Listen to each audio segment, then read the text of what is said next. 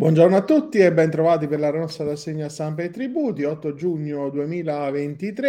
Eh, partiamo dall'articolo di Deborah Alberici su Italia Oggi. La Cassazione si è interrogata sulla, uh, sugli effetti dell'omissione anche di una sola tranche. Il risultato è che chi, sfora perde il diritto alle rate perde la retenzione, quindi il contribuente che versa con un giorno di ritardo la data al fisco. A questa importante conclusione è giunta la Corte di Cassazione con l'ordinanza 16.062 del 7 giugno 2023 che ha accolto il ricorso dell'Agenzia delle Entrate, precisando che il termine ultimo per il versamento, cioè la scadenza della data successiva, non può essere sforato.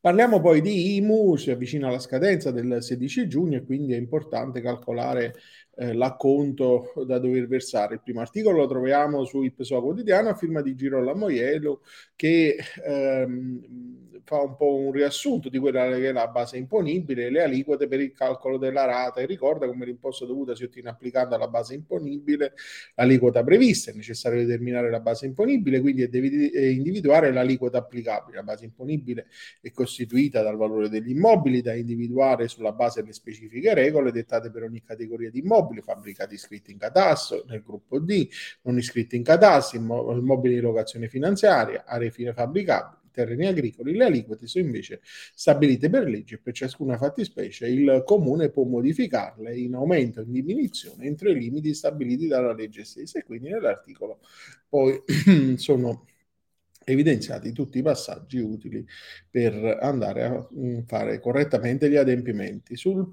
tema. Poi eh, troviamo l'articolo di Giuseppe De Benedetto eh, su NT Plus Fisco, a conto IMU 2023, l'imposta da calcolare con aliquote detrazioni del 2022.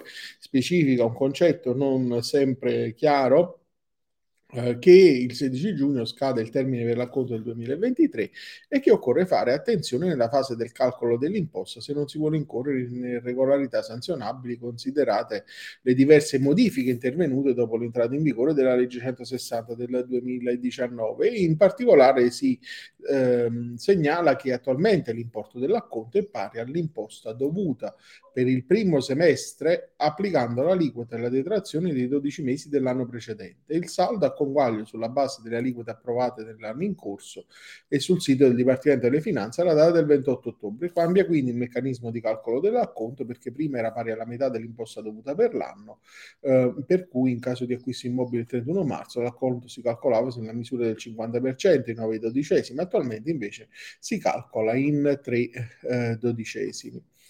E poi eh, ci occupiamo della tracciabilità dei rifiuti, infine con la DS History dal 15 giugno il nuovo registro, l'articolo di Paola Ficco su Enti Plus, eh, enti locali ed edilizi, entra in vigore giovedì 15 giugno il nuovo registro elettronico nazionale per la tracciabilità dei rifiuti, ma tutto continua con le vecchie scritture, registri e formulari fino al 15 dicembre 2024. Il reentry appare molto diverso da SISI già solo per i ridotti costi dei diritti di segreteria e di contributi annuali per la valorizzazione del ruolo dell'albo dei gestori settori sulla Gazzetta Ufficiale è stato pubblicato il decreto il 4 aprile 2023 con il quale il Ministero dell'Ambiente regolamenta il nuovo registro istituito all'articolo 6 della legge 135 2018 disciplinato all'articolo 188 bis del decreto legislativo 152 del 2006. Con questo articolo concludiamo la nostra rassegna di oggi. Io vi auguro un buon proseguimento di giornata e vi do appuntamento a domani come sempre.